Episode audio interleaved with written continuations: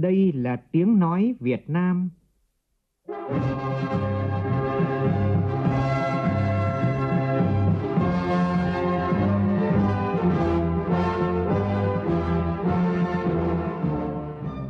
là tiếng nói Việt Nam, phát thanh từ Hà Nội, thủ đô nước Cộng hòa xã hội chủ nghĩa Việt Nam.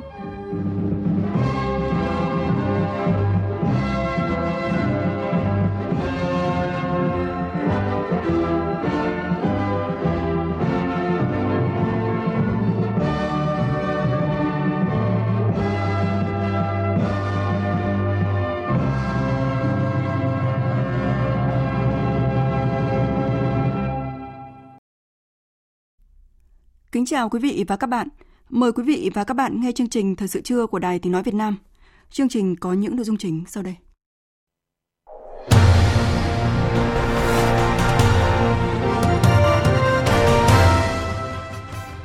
Thủ tướng Phạm Minh Chính gửi thư động viên các lực lượng tuyến đầu phòng chống dịch COVID-19. Thủ tướng cũng yêu cầu tăng cường điều động, chi viện nhân lực y tế cho các nơi có nhiều ca lây nhiễm thành phố Hồ Chí Minh điều chỉnh một số nội dung về việc tổ chức tiêm vaccine phòng COVID-19 đợt 5 để đẩy nhanh tiến độ tiêm chủng trên địa bàn. Lần đầu tiên quả sấu đông lạnh tiếp thị và tiêu thụ thành công tại thị trường Australia với giá bán 300.000 đồng 1 kg. Trong phần tin quốc tế, Hội nghị Bộ trưởng Ngoại giao ASEAN lần thứ 54 khai mạc trực tuyến, mở đầu cho chuỗi hơn 20 hội nghị cấp Bộ trưởng Ngoại giao của ASEAN và giữa ASEAN với các đối tác. Căng thẳng giữa Israel và Iran tiếp tục leo thang khi Anh và Mỹ cáo buộc Iran tấn công tàu chở dầu của Israel ngoài khơi bờ biển Oman vào tuần trước, khiến hai người thiệt mạng. Biến thể Delta lây lan nhanh đang đẩy lùi nỗ lực chống dịch COVID-19 tại một loạt quốc gia trên thế giới.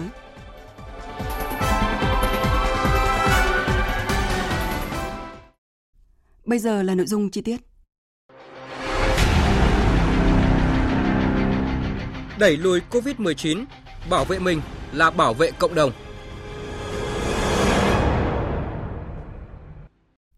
Thưa quý vị và các bạn, tối qua, Thủ tướng Chính phủ Phạm Minh Chính đã có thư gửi động viên các lực lượng tuyến đầu chống dịch. Thủ tướng mong các lực lượng tiếp tục thể hiện ý chí, chân cứng đá mềm, trái tim nhiệt huyết, tấm lòng nhân ái để phục vụ đồng bào cùng cả nước chiến thắng đại dịch COVID-19. Chúng tôi trân trọng giới thiệu nội dung chính của bức thư này. Hưởng ứng lời kêu gọi của Tổng Bí thư Nguyễn Phú Trọng ngày 29 tháng 7 năm 2021, toàn Đảng, toàn dân, toàn quân ta đang nỗ lực quyết tâm ngăn chặn đẩy lùi bằng được dịch bệnh COVID-19.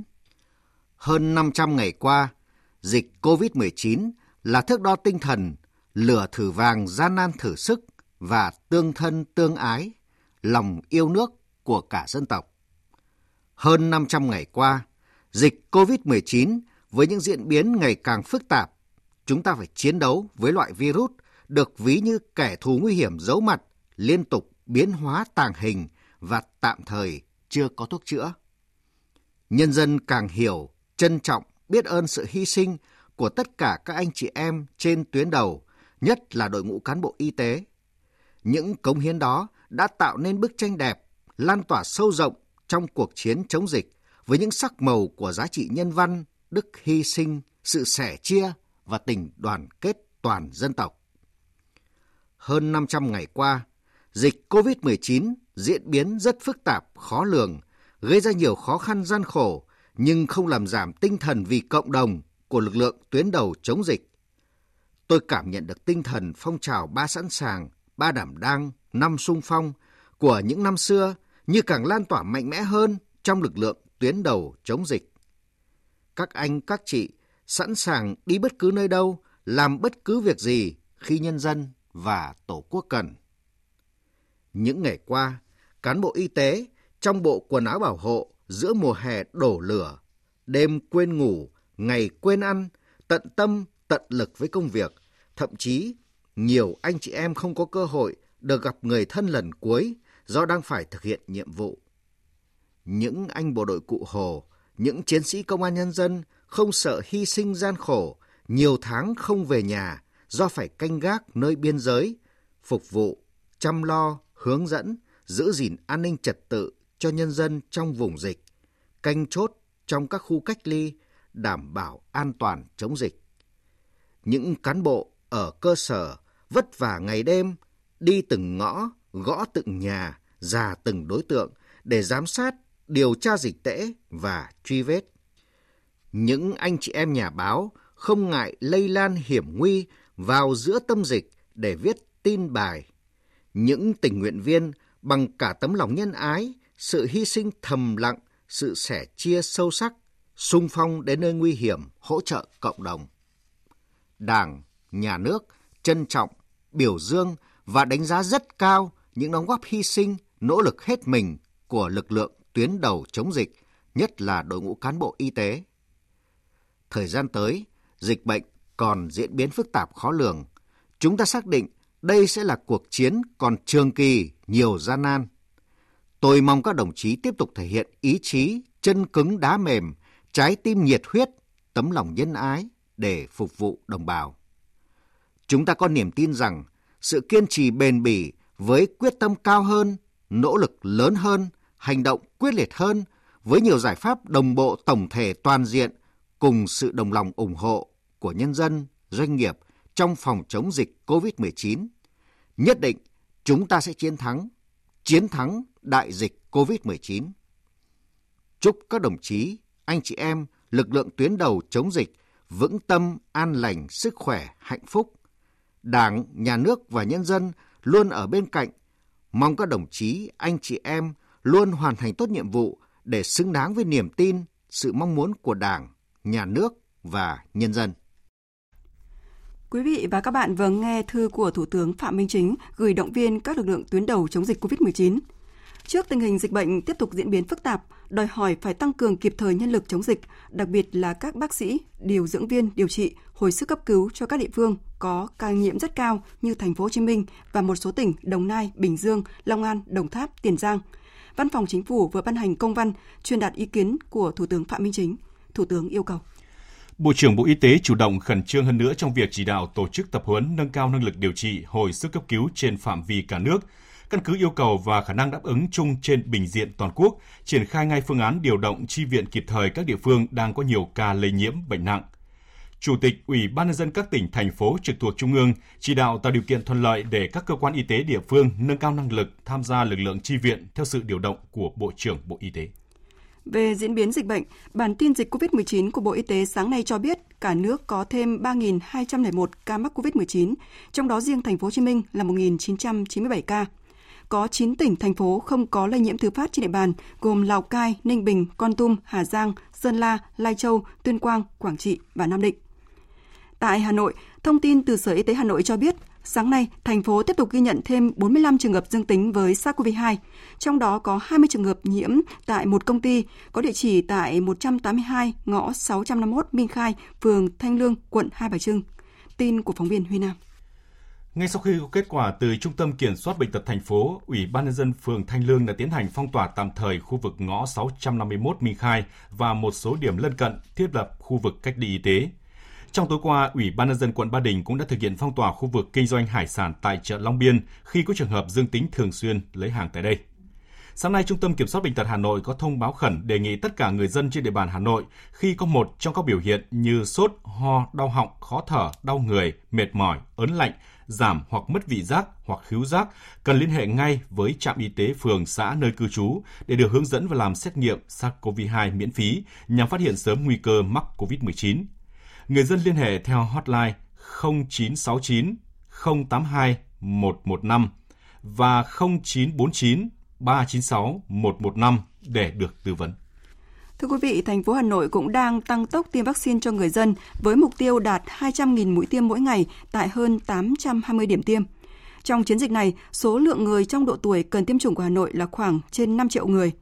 Các chuyên gia nhận định, việc tận dụng thời gian vàng để mở rộng độ phủ của vaccine mang ý nghĩa sống còn đối với việc ngăn chặn các kịch bản xấu của dịch bệnh COVID-19.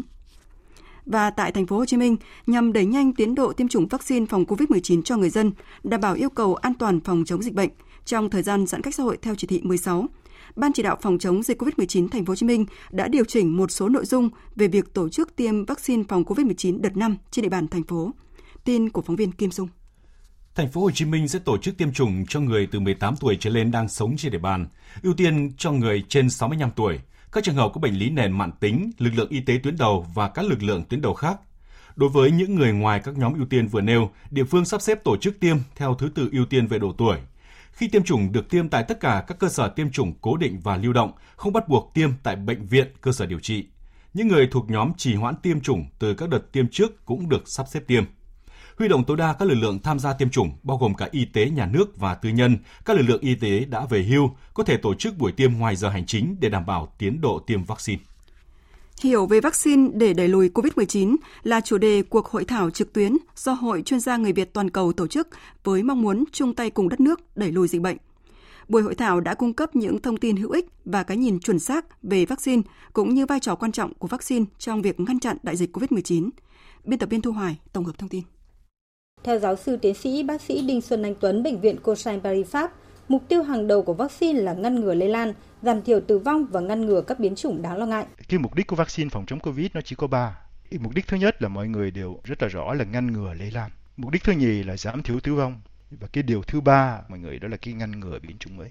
Tại sao như thế là bởi vì ngày hôm nay chúng ta biết rằng là đang có cái biến chủng Delta nó đang cực kỳ đe dọa không những tại Việt Nam mà của tại khắp mọi nơi trên thế giới. Và trước biến chủng Delta thì có những cái biến chủng Alpha, Beta, Gamma và những cái biến chủng này là những cái biến chủng mà người ta gọi là những biến chủng đáng lo ngại. Tuy nhiên hiện nay vẫn còn nhiều người do dự hoặc thậm chí là tẩy chay vaccine do lo ngại nguy cơ gặp tác dụng phụ hay mắc bệnh dù đã tiêm vaccine. Theo tiến sĩ bác sĩ Nguyễn Nhất Linh thuộc chương trình chống lao toàn cầu của Tổ chức Y tế Thế giới, tất cả những loại vaccine được cấp phép hiện nay đều đã trải qua quy trình đánh giá nghiêm ngặt để chứng minh độ an toàn và hiệu quả. Dù có nhiều biến chủng nhưng mà chúng ta cũng may mắn là cho đến nay thì vaccine vẫn có tác dụng với tất cả các biến chủng. Dù biến chủng delta có thể uh, vaccine có ảnh hưởng về hiệu lực uh, về lây nhiễm nhưng mà cái hiệu lực bảo vệ các bệnh nặng rồi tử vong cũng vẫn rất, rất là tốt đối với tất cả các loại vaccine mà um, được được uh, phê duyệt cho đến nay. Uh, tác dụng phụ sẽ có với một cái tỷ lệ uh, không phải là lớn. Đặc biệt những cái cái tác dụng phụ mà à, nguy hiểm như là sốc phản vệ rất là rất là hiếm. Và nếu chúng ta có các nhân viên y tế bên cạnh thì chúng ta không phải lo lắng gì. Và vaccine nó quan trọng vì nó bảo vệ cho chúng ta khỏi lây nhiễm khỏi tử vong khi mà nhiễm. Và nó còn có vai trò quan trọng trong việc bảo vệ cả cộng đồng. Đợt bùng phát thứ tư được đánh giá là nghiêm trọng hơn nhưng theo Phó giáo sư tiến sĩ bác sĩ Đỗ Văn Dũng, trưởng khoa y tế công cộng Đại học Y Dược Thành phố Hồ Chí Minh, chiến lược 5K cộng với công nghệ và vaccine vẫn đang phát huy tác dụng. Việt Nam rất tích cực trong tìm kiếm các nguồn vaccine khác nhau. À, Việt Nam đã tham gia cái sáng kiến COVAX và để mình có thể à, à, tận dụng được những cái sự phát triển khoa học của các quốc gia khác nhau mình đem vaccine về sớm nhất có thể được và, và với số lượng nhiều nhất có thể được và chúng ta cũng tranh thủ cái sự à, hợp tác sự hỗ trợ của các nước uh, chung với chúng ta. Đó là cái điểm mạnh thứ nhất. Điểm mạnh thứ hai nữa là Việt Nam có một cái chiến lược vaccine tiêm chủng vaccine rõ ràng. Tức là mình phân biệt các cái nhóm uh, ưu tiên và mình thực hiện các cái việc mà uh, về cái cái việc thực hiện tiêm chủng vaccine cho các nhóm này. Tôi nghĩ là có một cái hợp lý. Cái điểm thứ ba nữa đó là trong mỗi cái kế hoạch đợt tiêm chủng thì đều có công khai minh bạch về cái đối tượng tiêm chủng loại thuốc tiêm chủng cho từng đối tượng đó. thì cái việc này thì tôi nghĩ là chính phủ rất là mạnh mẽ Thưa quý vị, từ hôm nay thì nhiều tỉnh, thành phố khu vực phía Nam tiếp tục kéo dài thời gian giãn cách xã hội theo chỉ thị 16 của Thủ tướng Chính phủ, đồng thời yêu cầu người dân không ra đường vào buổi tối để chống dịch. Còn tại Đà Nẵng, ngày đầu tuần người lao động đi làm việc trở lại sau khi thành phố Đà Nẵng thực hiện giãn cách xã hội theo chỉ thị 05 của thành phố.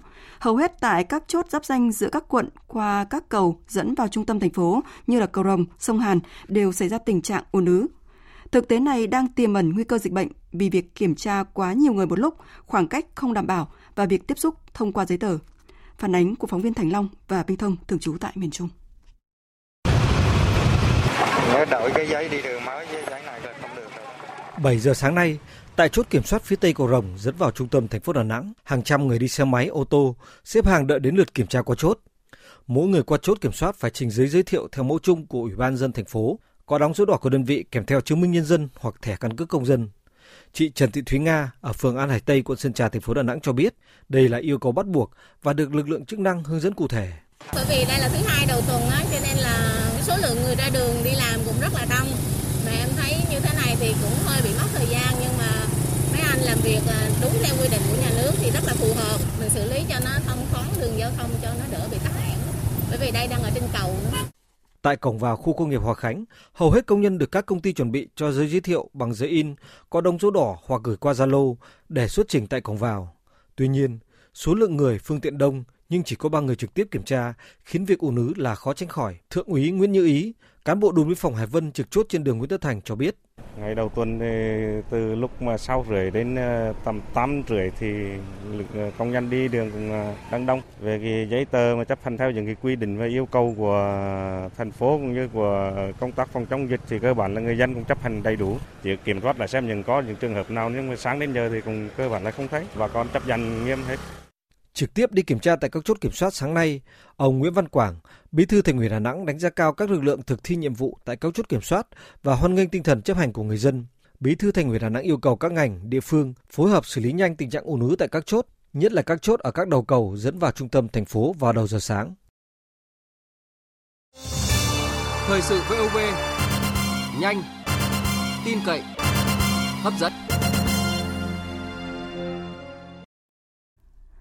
Sáng nay, Hội nghị Bộ trưởng Ngoại giao ASEAN lần thứ 54, gọi tắt là AMM 54, khai mạc trực tuyến, mở đầu cho chuỗi hơn 20 hội nghị cấp Bộ trưởng Ngoại giao của ASEAN và giữa ASEAN với các đối tác trong khuôn khổ ASEAN Cộng 1, ASEAN Cộng 3, cấp cao Đông Á và Diễn đàn khu vực ASEAN, diễn ra từ ngày 2 đến ngày 6 tháng 8.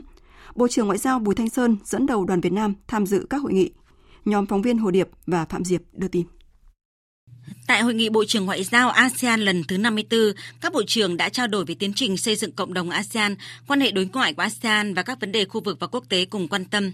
Bộ trưởng Ngoại giao Brunei Dato Eriwan Pensin Junsop cho biết về những trọng tâm của ngày làm việc hôm nay. Your Excellencies, uh, let me Ngày hôm nay, chúng ta sẽ tiến hành thảo luận một số vấn đề quan trọng, bao gồm các tiến trình tiếp theo nhằm thực hiện các quyết định quan trọng đạt được tại kỳ họp các nhà lãnh đạo ASEAN tại Jakarta vào ngày 24 tháng 4 vừa qua. Trong bối cảnh chúng ta đã tiến gần hơn mục tiêu tầm nhìn cộng đồng ASEAN 2025, thì chúng ta cần phải tiếp tục phối hợp chặt chẽ trong nội khối cũng như với các đối tác bên ngoài. Với vai trò chủ tịch, chúng tôi hy vọng rằng các phiên thảo luận của chúng ta hôm nay sẽ đóng góp được nhiều vào cho công tác chuẩn bị hội nghị thượng đỉnh vào tháng 10 sắp tới và đảm bảo các tiến trình ASEAN diễn ra thuận lợi. Tại hội nghị, các bộ trưởng hoan nghênh các sáng kiến của ASEAN như lá chắn ASEAN, tăng cường sức mạnh tổng hợp của ASEAN ứng phó với các thảm họa thiên tai, thúc đẩy chủ nghĩa đa phương, chiến lược hợp nhất cách mạng công nghiệp 4.0 cho ASEAN, vân vân. Các bộ trưởng cũng đã cam kết cần triển khai các kết quả hợp tác năm 2020, trong đó có việc kiểm điểm, triển khai hiến trương ASEAN, xây dựng tầm nhìn cộng đồng ASEAN sau năm 2025 và thúc đẩy hợp tác tiểu vùng. Các bộ trưởng cũng đã trao đổi các biện pháp nhằm ngăn chặn dịch bệnh tái bùng phát ở nhiều nước trong khu vực cùng với sự xuất hiện của các biến thể mới như Delta. Phát biểu tại hội nghị, Bộ trưởng Bộ Ngoại giao Bùi Thanh Sơn nêu ra nhiều sáng kiến của Việt Nam nhằm tăng cường và làm sâu sắc quan hệ giữa ASEAN với các nước đối tác, đề cao vai trò trung tâm của ASEAN và khẳng định giá trị của các cơ chế do ASEAN dẫn dắt trong việc thúc đẩy đối thoại, hợp tác và tham gia, đóng góp tích cực xây dựng của các đối tác cho hòa bình, an ninh và phát triển ở khu vực đồng thời khẳng định Vương quốc Anh là một đối tác quan trọng của ASEAN, nhất trí thiết lập quan hệ đối tác đối thoại với Anh và quan hệ đối tác theo lĩnh vực với Brazil. Hội nghị cũng đã hoan nghênh và chấp thuận đề nghị tham gia Hiệp ước thân thiện và hợp tác ở Đông Nam Á của Hà Lan, Hy Lạp, Qatar, các tiểu vương quốc Ả Rập Thống Nhất, Oman và Đan Mạch, tiếp tục khẳng định các nguyên tắc và giá trị của Hiệp ước trong duy trì hòa bình và an ninh ở khu vực. Các bộ trưởng ngoại giao ASEAN cũng đã trao đổi sâu rộng về nhiều vấn đề khu vực và quốc tế cùng quan tâm như vấn đề Biển Đông, bán đảo Triều Tiên, Trung Đông. Trước các diễn biến phức tạp tại Biển Đông, các bộ trưởng tái khẳng định tầm quan trọng của duy trì hòa bình, ổn định, an ninh, an toàn và tự do hàng hải, hàng không ở Biển Đông, bày tỏ quan ngại về tình trạng bối đắp và các sự việc nghiêm trọng, trong đó có vấn đề gây tổn hại đến môi trường biển. Các bộ trưởng khẳng định lập trường nhất quán về việc giải quyết các tranh chấp bằng biện pháp hòa bình trên cơ sở luật pháp quốc tế, bao gồm cả Công ước Luật Biển năm 1982, kêu gọi kiềm chế, không quân sự hóa, không sử dụng hoặc đe dọa sử dụng vũ lực, Hội nghị cũng đã tái khẳng định tầm quan trọng của việc thực hiện đầy đủ và hiệu quả tuyên bố ứng xử của các bên ở Biển Đông DOC, hoan nghênh việc nối lại đàm phán Bộ Quy tắc ứng xử ở Biển Đông COC giữa ASEAN và Trung Quốc, nhấn mạnh sự cần thiết duy trì môi trường thuận lợi cho đàm phán COC và tiếp tục nỗ lực hướng tới Bộ Quy tắc ứng xử ở Biển Đông hiệu quả thực chất phù hợp với luật pháp quốc tế, bao gồm cả Công ước Luật Biển năm 1982. Chuyển sang một số thông tin kinh tế đáng chú ý. Trong bối cảnh dịch bệnh COVID-19 tiếp tục có những diễn biến phức tạp, lan rộng ra nhiều tỉnh, thành phố, đặc biệt là tại thành phố Hồ Chí Minh, đầu tàu kinh tế của cả nước, hoạt động xuất nhập khẩu trong tháng 7 đang có phần chững lại. Tổng kim ngạch xuất nhập khẩu hàng hóa tháng 7 vừa qua ước tính đạt 55,7 tỷ đô la Mỹ, tăng 1,5% so với tháng trước. Tuy nhiên, tính chung 7 tháng, tổng kim ngạch xuất nhập khẩu hàng hóa ước tính vẫn đạt ở mức cao, đạt hơn 373 tỷ đô la Mỹ, tăng 30,2% so với cùng kỳ năm trước. Tính chung 7 tháng, cán cân thương mại ước tính nhập siêu 2 tỷ 700 triệu đồng. Một trong những giải pháp Bộ Công Thương nhấn mạnh trong những tháng cuối năm là thúc đẩy xuất khẩu, kiềm chế nhập siêu, tổ chức khai thác tận dụng cơ hội từ các hiệp định thương mại tự do để tìm giải pháp phát triển thị trường và tháo rỡ rào cản để thâm nhập các thị trường mới. Tiếp tục theo dõi sát sao diễn biến của đại dịch COVID-19 trên thế giới để có các biện pháp ứng phó kịp thời. Thông tin đáng chú ý là lần đầu tiên 22 tấn quả sấu đông lạnh đã được tiếp thị, nhập khẩu và tiêu thụ thành công tại thị trường Australia với giá bán 300.000 đồng 1 kg. Tin của phóng viên Nguyên Long. Thương vụ Việt Nam tại Australia cho biết lô hàng thuộc về công ty Ưu Đàm với nhãn hiệu được thiết kế đậm nét văn hóa vùng miền và có chất lượng xuất sắc. Giá bán thấp nhất là 18 đô la Australia 1 kg, tương đương với 304.000 đồng. Tổng giá trị của lô hàng tại thị trường Australia có giá trị lớn lên đến hơn 390.000 đô la Australia, tương đương với 6 tỷ 500 triệu đồng. Như vậy, với mùa thu hoạch kéo dài từ tháng 6 đến tháng 9, tiềm năng về kim ngạch của quả sấu không thua kém một số loại quả khác đang xuất khẩu sang Australia. Dựa trên nhận định về kim ngạch, thị trường, vùng sản xuất và để đa dạng đặc sản vùng miền xuất khẩu trong bối cảnh dịch COVID-19 đang có nhiều tác động bất cập, Thương vụ Việt Nam tại Australia đã đồng hành cùng doanh nghiệp triển khai xúc tiến loại quả này. Thương vụ cũng chuẩn bị giới thiệu sách ẩm thực quả sấu bằng tiếng Anh để tiếp thị tới đa dạng các nhóm khách hàng tại Australia. Chủ trương nhất quán của thương vụ là ủng hộ quảng bá nông sản xuất khẩu có thương hiệu, cạnh tranh về chất lượng và mẫu mã. Sáng nay, Cục Hải quan Thành phố Hồ Chí Minh cho biết đơn vị đang đề xuất với Tổng cục Hải quan biện pháp cụ thể để xử lý hàng tồn kho quá lớn tại cảng Cát Lái thuộc Tân Cảng Sài Gòn, dẫn đến tình trạng quá tải tại cảng này. Tin của phóng viên Minh Hạnh thường trú tại Thành phố Hồ Chí Minh. Hải quan Thành phố Hồ Chí Minh đề xuất Tổng cục Hải quan kiến nghị cơ quan có thẩm quyền cho phép Tổng công ty Tân Cảng Sài Gòn được vận chuyển hàng tồn động quá 90 ngày từ cảng Cát Lái về cảng Tân Cảng Hiệp Phước để lưu giữ và chờ làm thủ tục. Kiến nghị cho phép Tổng công ty Tân Cảng Sài Gòn thuê các cảng thuộc địa bàn của thành phố Hồ Chí Minh để lưu giữ hàng hóa nhằm giảm tải cho cảng Cát Lái trong thời gian dịch bệnh COVID-19 phức tạp tại khu vực phía Nam cho phép Tổng công ty Tân Cảng Sài Gòn được lưu giữ tạm thời hàng hóa nhập khẩu tại cảng dỡ hàng là cảng Cái Mép, Bà Rịa Vũng Tàu để chờ làm thủ tục vận chuyển độc lập về cảng đích là cảng Cát Lái mà không xử phạt vi phạm hành chính quá thời hạn làm thủ tục hải quan khi doanh nghiệp đã đăng ký tờ khai. Đến thời điểm này, cảng Cát Lái tồn 106.000 container, chiếm 86% dung lượng thiết kế bãi. Tiếp theo, biên tập viên Mai Hồng sẽ chuyển đến quý vị và các bạn những thông tin đáng chú ý về thời tiết các vùng miền trên cả nước. Thưa quý vị và các bạn, chiều nay Bắc Bộ trong đó có thủ đô Hà Nội ban ngày trời nóng oi, khả năng mưa thấp, nhiệt độ cao nhất trong ngày khoảng 35 độ. Khu vực Trung và Nam Trung Bộ tiếp tục có nắng nóng và nắng nóng gai gắt, có nơi đặc biệt gai gắt với nhiệt độ cao nhất phổ biến từ 35 đến 38 độ, có nơi trên 39 độ. Nắng nóng ở khu vực Trung và Nam Trung Bộ có khả năng kéo dài trong nhiều ngày tới. Tây Nguyên và Nam Bộ ngày nắng, nhiệt độ không quá 35 độ, chiều tối và tối có mưa rào và rông rải rác.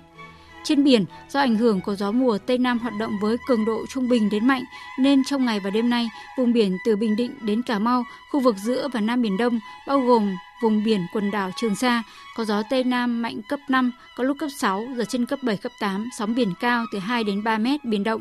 Khu vực Vịnh Bắc Bộ, vùng biển phía Bắc của khu vực Bắc Biển Đông, khu vực Nam Biển Đông, bao gồm cả vùng biển quần đảo Trường Sa, vùng biển từ Bình Thuận đến Cà Mau, từ Cà Mau đến Kiên Giang và Vịnh Thái Lan, có mưa rào và rông. Mời quý vị và các bạn nghe tiếp chương trình Thật sự trưa của Đài Tiếng Nói Việt Nam với phần tin quốc tế. Căng thẳng giữa Israel và Iran đang có nguy cơ đẩy lên cao với việc Anh và Mỹ cho rằng Iran tấn công tàu chở dầu của Israel ngoài khơi bờ biển Oman vào tuần trước. Bất chấp việc Iran bác bỏ, Mỹ và Anh đang cân nhắc các biện pháp phản ứng phối hợp, trong khi Israel tuyên bố có thể sẽ tự hành động nhằm đáp trả Iran. Tổng hợp của biên tập viên Phạm Hà. Ngoại trưởng Mỹ Antony Blinken tin rằng Iran chịu trách nhiệm về vụ tấn công tàu chở dầu Messer Street. Theo ông Blinken, không có lời biện minh nào cho cuộc tấn công này sau hàng loạt các vụ tấn công và hành vi hiếu chiến khác của Iran gần đây. Mỹ đang làm việc với các đối tác để có phản ứng thích hợp trong thời gian tới. Ngoại trưởng Anh Dominic Raab trước đó cũng cho biết các đánh giá của Anh kết luận rằng rất có thể Iran đã sử dụng một hoặc nhiều máy bay không người lái để thực hiện vụ tấn công bất hợp pháp. Anh tin rằng cuộc tấn công này là có chủ ý, có mục tiêu và vi phạm rõ ràng luật pháp quốc tế của Iran. Anh đang làm việc với các đối tác quốc tế về một phản ứng phối hợp. Thủ tướng Israel Naftali Bennett tuyên bố giữ bí mật về bằng chứng, chứng minh Iran đứng sau vụ tấn công và nước này có thể sẽ hành động theo cách của riêng mình. Iran đang cố gắng trốn tránh trách nhiệm của mình và họ đang phủ nhận điều đó. Vì vậy, tôi xác định rõ ràng Iran là bên thực hiện vụ tấn công tàu. Hành vi của Iran rất nguy hiểm, không chỉ đối với Israel mà còn gây tổn hại đến lợi ích toàn cầu, tự do hàng hải và thương mại quốc tế. Trong bất cứ trường hợp nào, Israel cũng có câu trả lời riêng của mình gửi tới Iran. Tàu chở dầu Messer Street do tỷ phú người Israel Ayan Offer quản lý đã bị tấn công hôm 29 tháng 7 vừa qua khi đang trong vùng biển phía Bắc Ấn Độ Dương, làm hai người thiệt mạng, trong đó có một người Anh và một người Romania. Iran hiện vẫn phủ nhận liên quan đến vụ tấn công, cho rằng đây là những cáo buộc vô căn cứ.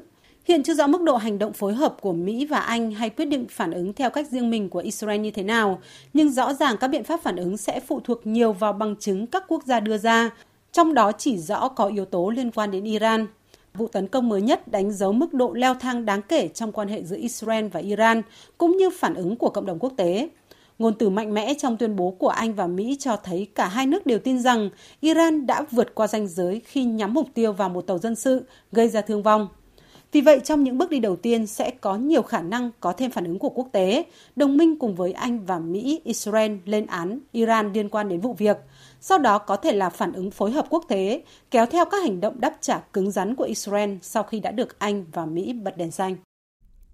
Về quan hệ liên triều, Triều Tiên vừa cảnh báo Hàn Quốc nếu tiến hành tập trận với Mỹ. Tin của phóng viên Đinh Tuấn. Bà Kim Yo Jong, em gái nhà lãnh đạo Triều Tiên Kim Jong Un cho biết, cuộc tập trận chung giữa Hàn Quốc và Mỹ dự kiến sẽ diễn ra vào tháng 8, sẽ làm suy yếu ý chí của các nhà lãnh đạo Triều Tiên và Hàn Quốc trong việc khôi phục lại niềm tin giữa hai miền, đồng thời phá hoại tương lai quan hệ liên triều. Bà này cũng nhấn mạnh, Triều Tiên chưa bao giờ thảo luận về quy mô và hình thức của cuộc tập trận chung Hàn Mỹ. Tuy nhiên, chính phủ và quân đội Triều Tiên theo dõi sát sao cuộc tập trận. Bà này khẳng định, hy vọng hay thất vọng không nằm ở phía Triều Tiên. Trước đó, hôm 27 tháng 7, Triều Tiên và Hàn Quốc đã nối lại đường dây nóng liên lạc giữa hai miền vốn bị cắt đứt khi căng thẳng song phương leo thang từ năm ngoái.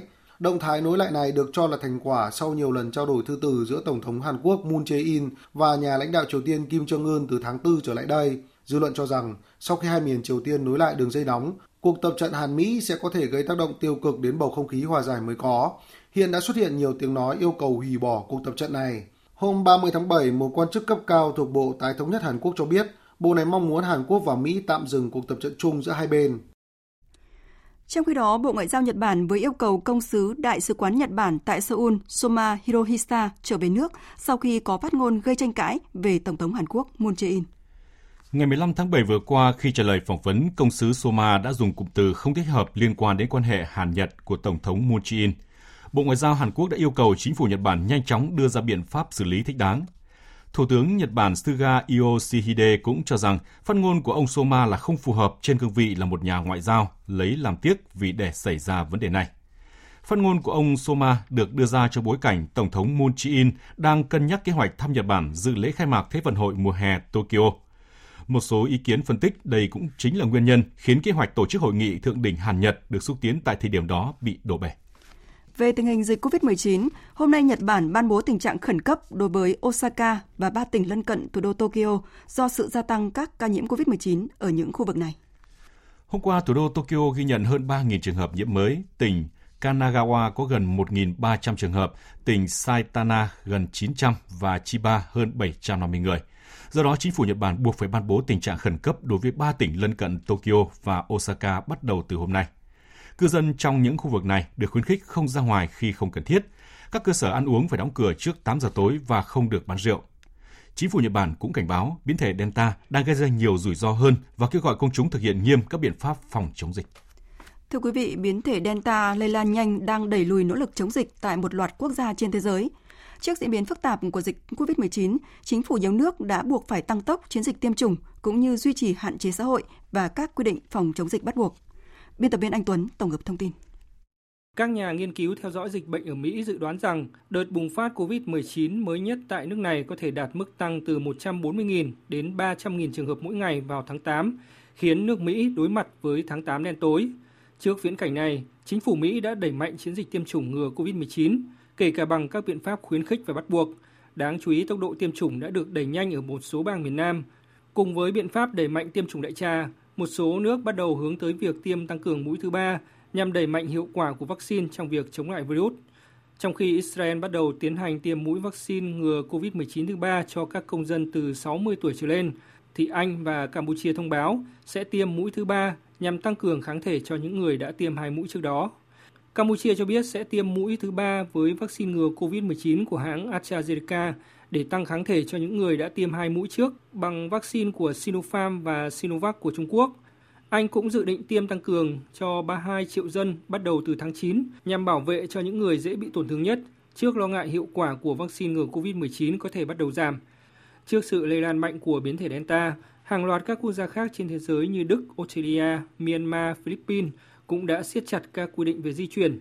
Theo đó, những nước này ngoài việc áp dụng các biện pháp giãn cách xã hội tại một số khu vực, còn mở rộng hạn chế đối với những khách du lịch nước ngoài. Trong lúc này, Bộ Y tế Nga đang xem xét đơn đăng ký thử nghiệm lâm sàng vaccine Butevac COVID-2. Các nghiên cứu tiền lâm sàng trước đó đã cho thấy tính an toàn và hiệu quả của vaccine này. Phóng viên Văn Thường, thường trú tại Liên bang Nga, đưa tin. Các thử nghiệm lâm sàng đối với vaccine ngừa COVID-19 Butevac COVID-2 do Viện Tế bào gốc ở người hợp tác cùng với công ty Butevac phát triển có thể bắt đầu vào tháng 9 sau khi Bộ Y tế Nga cấp phép. Theo kết quả của các nghiên cứu tiền lâm sàng, vaccine Butevac COVID-2 cho thấy tính an toàn và hiệu quả với việc hình thành kháng thể cao chống lại virus SARS-CoV-2 trên mô hình động vật. Hiện tại Nga đang có 4 loại vaccine được đăng ký trong nước gồm Sputnik V, Sputnik Light, Epivac Corona và Covivac. Dự kiến trong tháng 8 năm 2021, các cơ quan chức năng Nga sẽ đăng ký thêm một loại vaccine mới với tên gọi Epivac Corona N, được phát triển bởi Trung tâm Vector trực thuộc cơ quan giám sát bảo vệ quyền lợi và sức khỏe người tiêu dùng Liên bang Nga.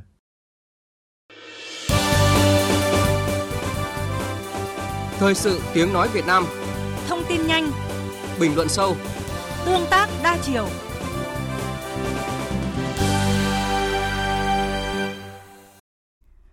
Quý vị và các bạn đang nghe chương trình Thời sự trưa của Đài Tiếng Nói Việt Nam. Thưa quý vị và các bạn, hàng trăm thông tin bịa đặt sai sự thật về dịch COVID-19 đã xuất hiện tràn lan trên mạng xã hội trong những ngày qua, đặc biệt là khi tình hình dịch bệnh diễn biến phức tạp. Có thể thấy, trong khi cả nước đang ra sức nỗ lực chung tay phòng chống dịch, thì trên không gian mạng đang lây lan một thứ virus độc hại, virus tin giả. Tin giả cùng làn sóng tin đồn thất thiệt được nhận định là không kém phần nguy hiểm so với dịch bệnh đang diễn ra, gây ảnh hưởng rất lớn tới công tác phòng chống dịch.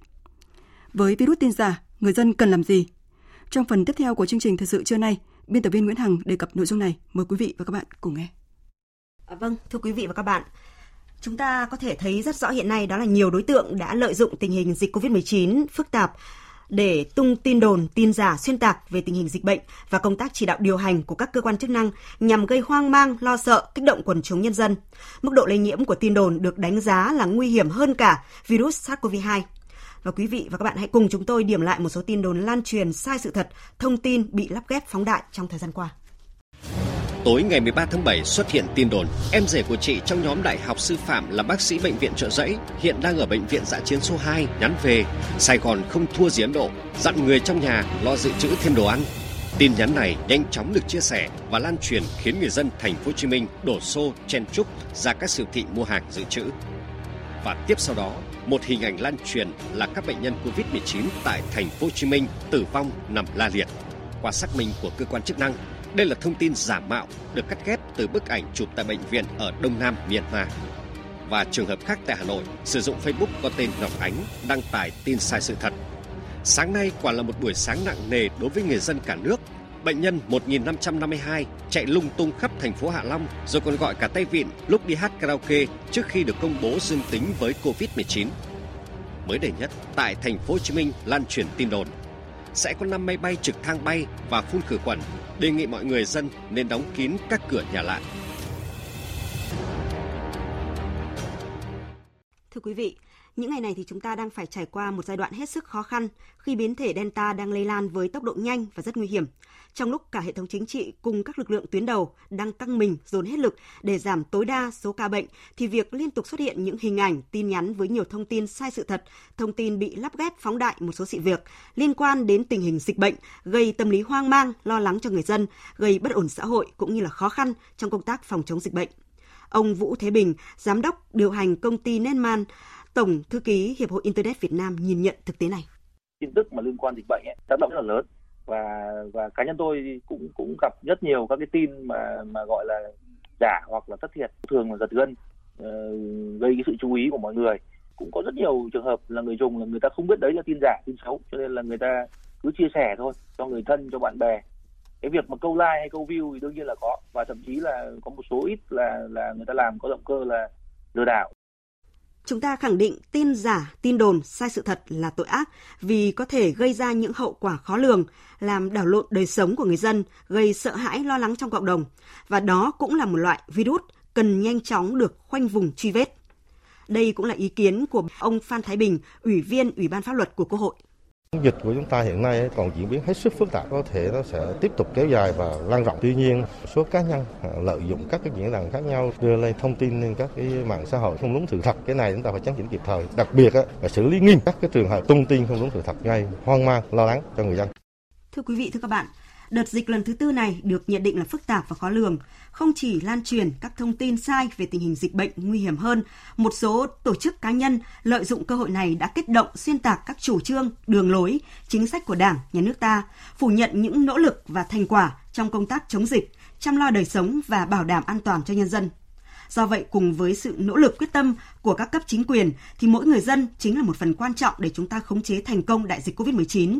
Như nhấn mạnh của Thủ tướng Phạm Minh Chính rằng, người dân vừa là trung tâm, vừa là chủ thể trong phòng chống dịch COVID-19. Đây là trách nhiệm, nghĩa vụ và quyền lợi của mỗi người dân. Có thể thấy rằng thông tin sai lệch trên mạng xã hội như thêm dầu vào lửa và gây khó khăn hơn cho công tác chống dịch COVID-19, đe dọa đến tính mạng nếu làm theo những chỉ dẫn phản khoa học của những tin đồn và hiện tượng tin giả lan truyền trên mạng cũng là chuyện đau đầu ở nhiều quốc gia trên thế giới. Tổng thống Mỹ Joe Biden đã chỉ trích các mạng xã hội hiện nay là sát nhân khi mà không thể kiểm soát những thông tin sai lệch về đại dịch COVID-19. Sau đây phóng viên Phạm Huân thường trú tại Mỹ sẽ cho chúng ta thấy rõ hơn góc nhìn về mảng tối này. Vâng, trong thời gian vừa qua thì ờ, ở Mỹ tin giả hay là các cái thông tin sai lệch chủ yếu được phát tán qua các trang mạng xã hội đã ảnh hưởng rất nhiều tới cái nỗ lực kiểm soát dịch bệnh COVID-19 ở Mỹ. Có tới 90% những cái người dự định không tiêm phòng cho biết rằng là họ lo ngại về các cái phản ứng phụ của vaccine hơn là sợ COVID-19 và chính cái điều này thì đã dẫn tới cái tâm lý lưỡng lự khiến chính quyền tổng thống Biden chưa đạt được cái mục tiêu 70% người trưởng thành được tiêm ít nhất một liều vaccine nhằm mà đạt được cái miễn dịch cộng đồng. Tổng y sĩ Mỹ Vivek Murphy thì đã chỉ trích rằng là tin giả đã khiến nhiều người dân không đeo khẩu trang ở những nơi có rủi ro cao, từ chối được điều trị hay là tiêm phòng và cái điều này thì đã dẫn tới các cái ca lây nhiễm và tử vong mà hoàn toàn có thể tránh được. Tổng y sĩ Vivek Murphy cũng cảnh báo rằng là cái tốc độ và quy mô phát tán tin giả ở Mỹ đang diễn ra khá nhanh, đặc biệt là qua mạng xã hội. Thưa quý vị và các bạn, không chỉ tại Mỹ, tại Singapore, Ấn Độ hay là Indonesia, những thông tin sai lệch đã trở thành rào cản lớn khiến nhiều nước khó kiểm soát sự bùng phát của dịch bệnh. Nói về tác hại của những thông tin giả, còn được gọi là virus số, trong công tác phòng chống dịch COVID-19, Tổng Giám đốc Tổ chức Y tế Thế giới Ghebreyesus nhìn nhận những thông tin giả mạo giữa lúc đại dịch COVID-19 bùng phát có nguy cơ làm suy yếu cuộc chiến chống dịch bệnh nếu không được kiểm soát, xử lý kịp thời. Thưa quý vị, cuộc chiến với COVID-19 còn dài và gian nan.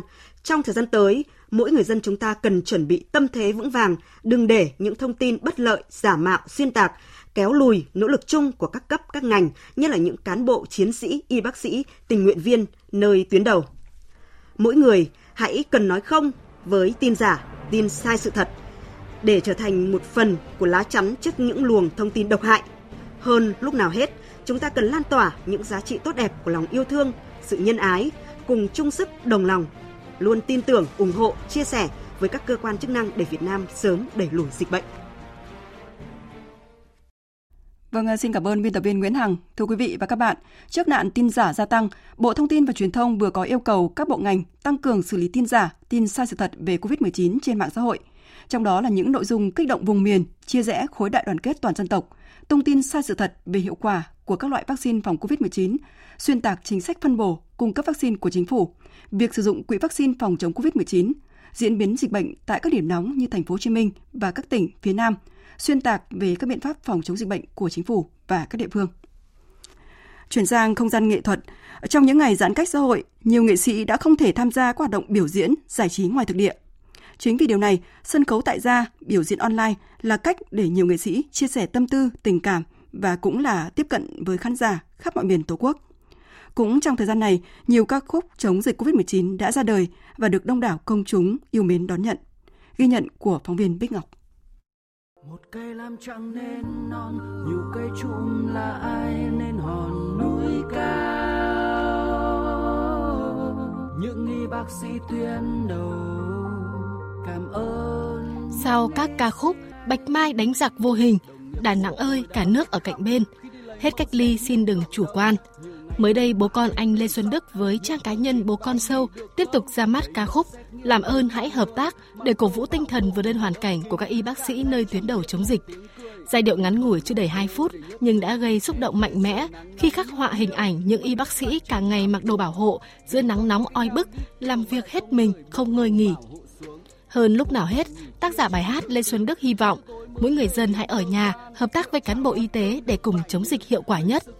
Khi mà mình đặt mình vào bên trong cảm xúc cái cảm nghĩ của những người đang phải chiến đấu ở tại tâm dịch mình đặt mình vào những y bác sĩ đặt mình vào những người bố người mẹ về xa gia đình về xa con cái hay là mình đặt mình vào những người bị trong khu cách ly thì chúng ta sẽ suy nghĩ gì? Khi mình khơi gợi được cái cảm xúc đó thì bài hát nó ra rất là nhanh. Việt Nam ơi đất nước của tôi kiều bao khó khăn giang tay chào đón. Bạn bè muôn phương tròn nghĩa vẹn tình. Việt Nam ơi đất nước tôi yêu. Quý vị đang nghe bài hát Việt Nam đất nước tôi yêu lời của Phan Duy Oanh do nhạc sĩ Phan Huy Hà phổ nhạc, ca sĩ Việt Tú thể hiện. Lời bài hát thôi thúc mỗi người niềm tự hào khi là người Việt Nam được thừa hưởng những giá trị văn hóa lịch sử hào hùng của dân tộc mà cha ông để lại. Hơn lúc nào hết, cả dân tộc cùng đồng lòng, chung sức vượt bão rông, vai kề vai, luôn sát cánh bên nhau.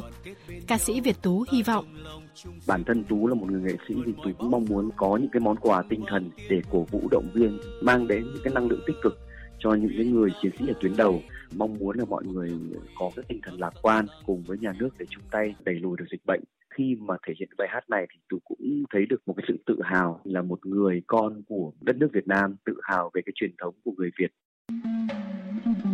Xin cảm ơn những tấm lòng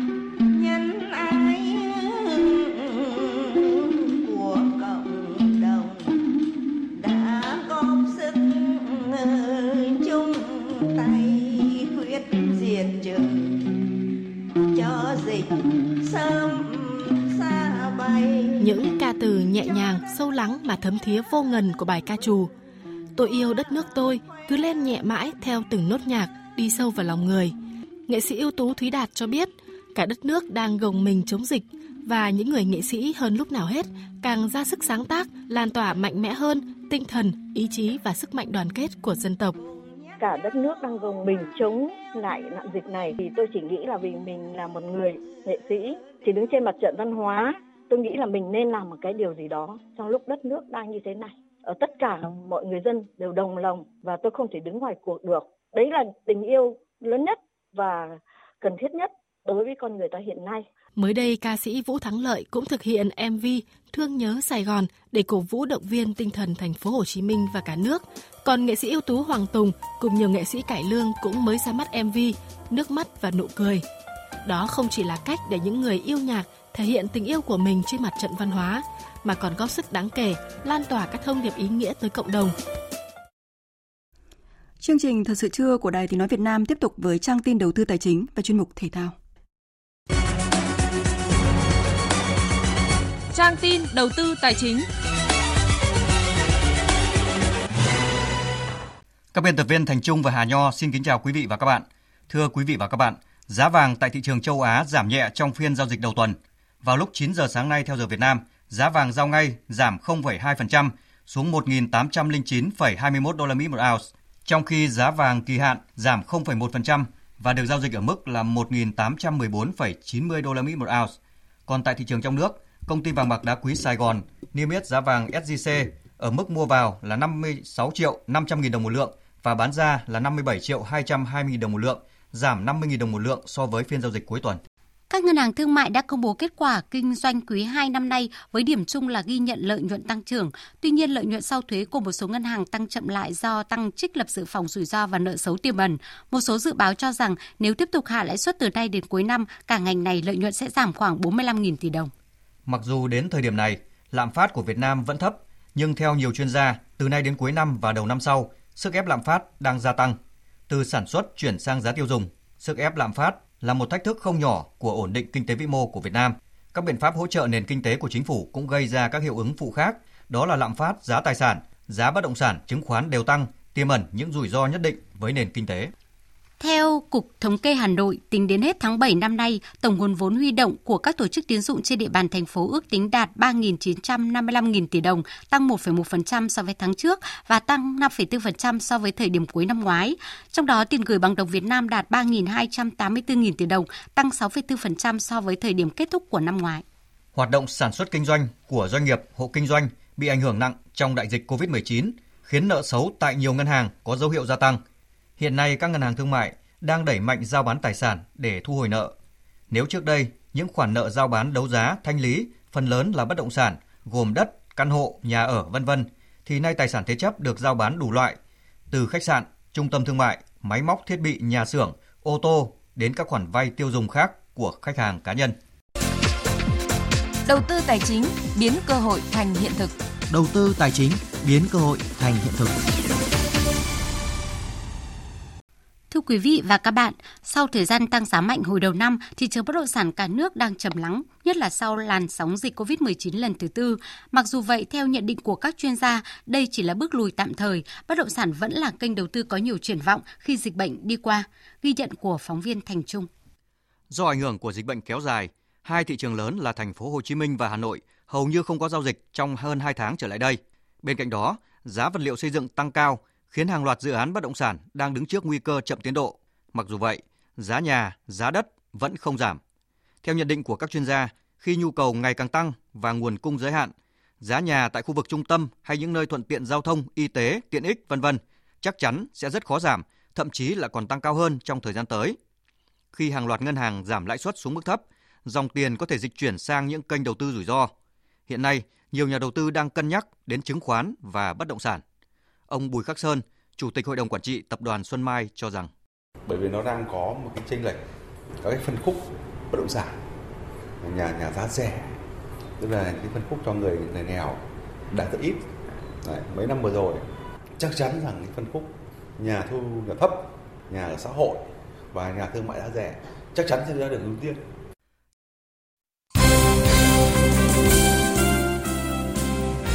Thưa quý vị và các bạn, Hôm nay, vận động viên cuối cùng của đoàn thể thao Việt Nam là Quách Thị Lan sẽ bước vào tranh tài bán kết nội dung 400m dòng nữ tại Olympic Tokyo 2020. Là vận động viên châu Á duy nhất lọt vào bán kết nội dung 400m dòng nữ và là vận động viên điền kinh đầu tiên của Việt Nam vào tới bán kết ở một nội dung chạy tại Thế vận hội. Quách Thị Lan đang nhận được rất nhiều kỳ vọng từ đồng đội và người hâm mộ. Vận động viên Trần Nhật Hoàng và Quách Công Lịch của đội tuyển điền kinh Việt Nam cho biết. Bước vào vòng sau bán kết thì ờ, em mong rằng ờ, chị Lan sẽ thi đấu tốt hơn nữa um, so với thành tích của bản thân mình và cải thiện thành tích tốt nhất để uh, có thể bước vào chung kết. Hy vọng Lan sẽ bình tĩnh tự tin và uh, sẽ cải thiện được cái thành tích uh, sau vòng loại và sẽ phá kỷ lục của bản thân của mình. Uh, và hy vọng một cái điều bất ngờ nào đấy thì Lan sẽ được uh, vào vòng chung kết. Tham dự vòng bán kết nội dung 400m rào nữ môn điền kinh Olympic Tokyo sẽ có tất cả 24 vận động viên, được chia thành 3 đợt chạy. Hai vận động viên về nhất ở mỗi đợt chạy bán kết cùng hai vận động viên có thành tích tốt kế tiếp sẽ tham gia nội dung chung kết diễn ra ngày 4 tháng 8. Trong những nội dung thi đấu đã kết thúc, các vận động viên đoàn thể thao Việt Nam không tạo ra được các bất ngờ khi gặp phải những đối thủ đẳng cấp thế giới. Theo đánh giá của lãnh đạo đoàn, ảnh hưởng của dịch COVID-19 đã tác động rõ rệt tới thành tích của các vận động viên Việt Nam tại Olympic lần này. Ông Trần Đức Phấn, Phó Tổng cục trưởng phụ trách Tổng cục Thể dục Thể thao, trưởng đoàn thể thao Việt Nam tham dự Olympic Tokyo 2020 cho rằng Chúng ta không đổ lỗi hoàn toàn cho dịch bệnh Covid-19. Xong, cái dịch bệnh đó cũng ảnh hưởng và có tính quyết định rất lớn đối với các vận động viên của thể thao Việt Nam. Bởi trong suốt quá trình chuẩn bị thì các vận động viên của chúng ta hầu như không được tham gia thi đấu cọ sát cũng như đi tập huấn ở các cái quốc gia có nền thể thao phát triển. Chính điều đó cũng có một phần ảnh hưởng tới cái thành tích của các vận động viên trong quá trình tham dự. Và vấn đề này thì chúng ta cũng có thể là một trong những cái bài học để chúng ta rút kinh nghiệm trong suốt quá trình mà chúng ta chuẩn bị sắp tới đây cho các cái đại hội lớn như ASEAN năm 2022 cũng như chuẩn bị cho Olympic 2024 tại Pháp. Trở lại với các nội dung thi đấu của Thế vận hội Tokyo 2020, hôm qua vận động viên Yulima Roja của Venezuela đã đi vào lịch sử điền kinh sau khi phá kỷ lục thế giới tồn tại 26 năm ở nội dung nhảy xa ba bước nữ. Ngay ở lần nhảy đầu tiên, Yulima đã phá kỷ lục Olympic với thành tích 15m41. Chưa dừng lại ở đó, ở lần nhảy cuối cùng cô đã có bước nhảy khó tin khi đạt thành tích 15m67. Không chỉ xô đổ kỷ lục Olympic do chính mình vừa lập trước đó ít phút, cô còn phá sâu kỷ lục thế giới tới 17cm. Kỷ lục cũ là 15m50 do vận động viên người Ukraine Inessa Kravet lập nên từ năm 1995. Sau chiến thắng, cô hờ hởi nói. Tôi đã hướng đến việc tìm kiếm kỷ lục khi bắt đầu. Tôi biết khả năng của mình. Tôi đã có một vài lỗi kỹ thuật, nhưng bước nhảy cuối cùng đã mang lại mọi thứ thật tuyệt vời. Cũng ở ngày thi đấu hôm qua, Alexander Zverev đã giành huy chương vàng đơn nam môn quần vợt tại Thế vận hội khi thắng Karen Khachanov 6-3-6-1 trong trận chung kết. Zverev hoàn toàn vượt trội Khachanov khi ghi 22 điểm winner, gấp 3 lần đối thủ. Anh cũng có 6 cú giao bóng ăn điểm trực tiếp trong cả trận, cùng tỷ lệ thành công 86% sau 14 lần lên lưới dứt điểm. Kachanov chỉ có một break point cả trận nhưng bỏ lỡ. Trong khi đó, Zverev tận dụng thành công 4 trong 8 break point. Trong khi đó, ở môn cầu lông, tay vợt số 1 thế giới Tai Du Ying đã không thể vượt qua đối thủ Chen Yufei ở trận chung kết đơn nữ. Cuộc so tài giữa tay vợt số 1 và số 2 thế giới diễn ra trong 3 set với chiến thắng chung cuộc thuộc về Chen Yufei của Trung Quốc với tỷ số lần lượt là 21-18, 19-21 và 21-18. Đây là huy chương vàng nội dung đơn nữ thứ 5 của cầu lông Trung Quốc trong 8 kỳ Thế vận hội kể từ năm 1992. Huy chương bạc cũng là danh hiệu cao nhất của Tai Du Ying ở đấu trường Olympic. Trong hai kỳ Thế vận hội trước đó ở London 2012 và Rio 2016, cô đều dừng bước ở vòng 16. Tính đến 11 giờ trưa nay, đoàn Trung Quốc đang tạm dẫn đầu bảng tổng sắp huy chương Olympic Tokyo 2020 với 24 huy chương vàng, 14 huy chương bạc, 13 huy chương đồng. Đứng thứ nhì là đoàn thể thao Mỹ với 20 huy chương vàng, 24 huy chương bạc, 26 huy chương đồng. Vị trí thứ ba thuộc về chủ nhà Nhật Bản với 17 huy chương vàng, 5 huy chương bạc và 9 huy chương đồng.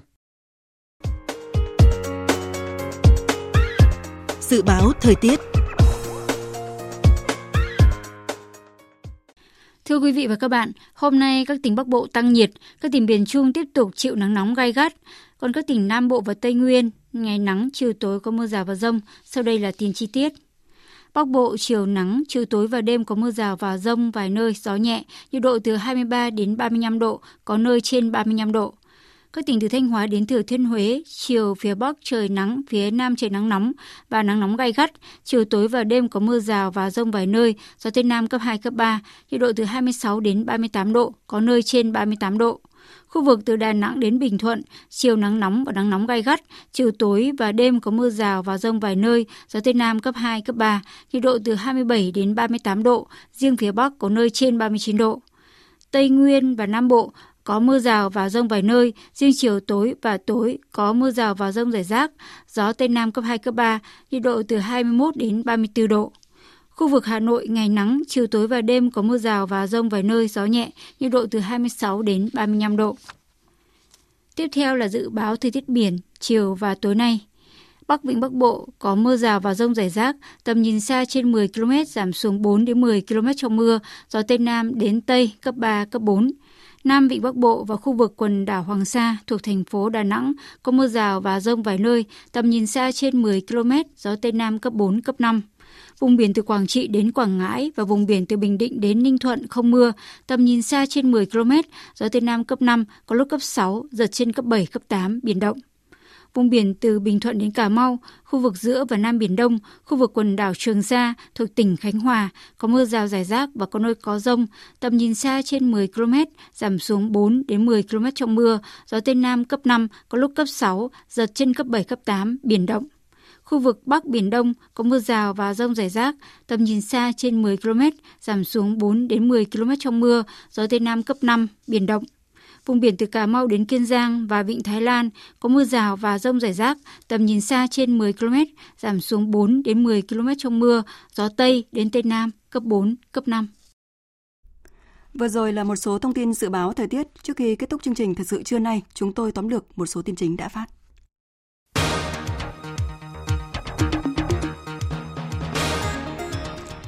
Thủ tướng Chính phủ Phạm Minh Chính vừa có thư gửi động viên các lực lượng tuyến đầu chống dịch. Thủ tướng mong các lực lượng tiếp tục thể hiện ý chí, chân cứng đá mềm, trái tim nhiệt huyết, tấm lòng nhân ái để phục vụ đồng bào cùng cả nước chiến thắng đại dịch COVID-19 nhằm đẩy nhanh tiến độ tiêm chủng vaccine phòng COVID-19 cho người dân, đảm bảo yêu cầu an toàn phòng chống dịch bệnh trong thời gian giãn cách xã hội theo chỉ thị 16. Ban chỉ đạo phòng chống dịch COVID-19 thành phố Hồ Chí Minh vừa điều chỉnh một số nội dung về việc tổ chức tiêm vaccine phòng COVID-19 đợt 5 trên địa bàn thành phố. Căng thẳng giữa Israel và Iran có nguy cơ đẩy lên cao với việc Anh và Mỹ hôm qua cho rằng Iran tấn công tàu chở dầu của Israel ngoài khơi bờ biển Oman vào tuần trước khiến hai người thiệt mạng. Bất chấp việc Iran bác bỏ, Mỹ, Anh đang cân nhắc các biện pháp phản ứng, phối hợp trong khi Israel tuyên bố có thể sẽ tự hành động nhằm đáp trả Iran.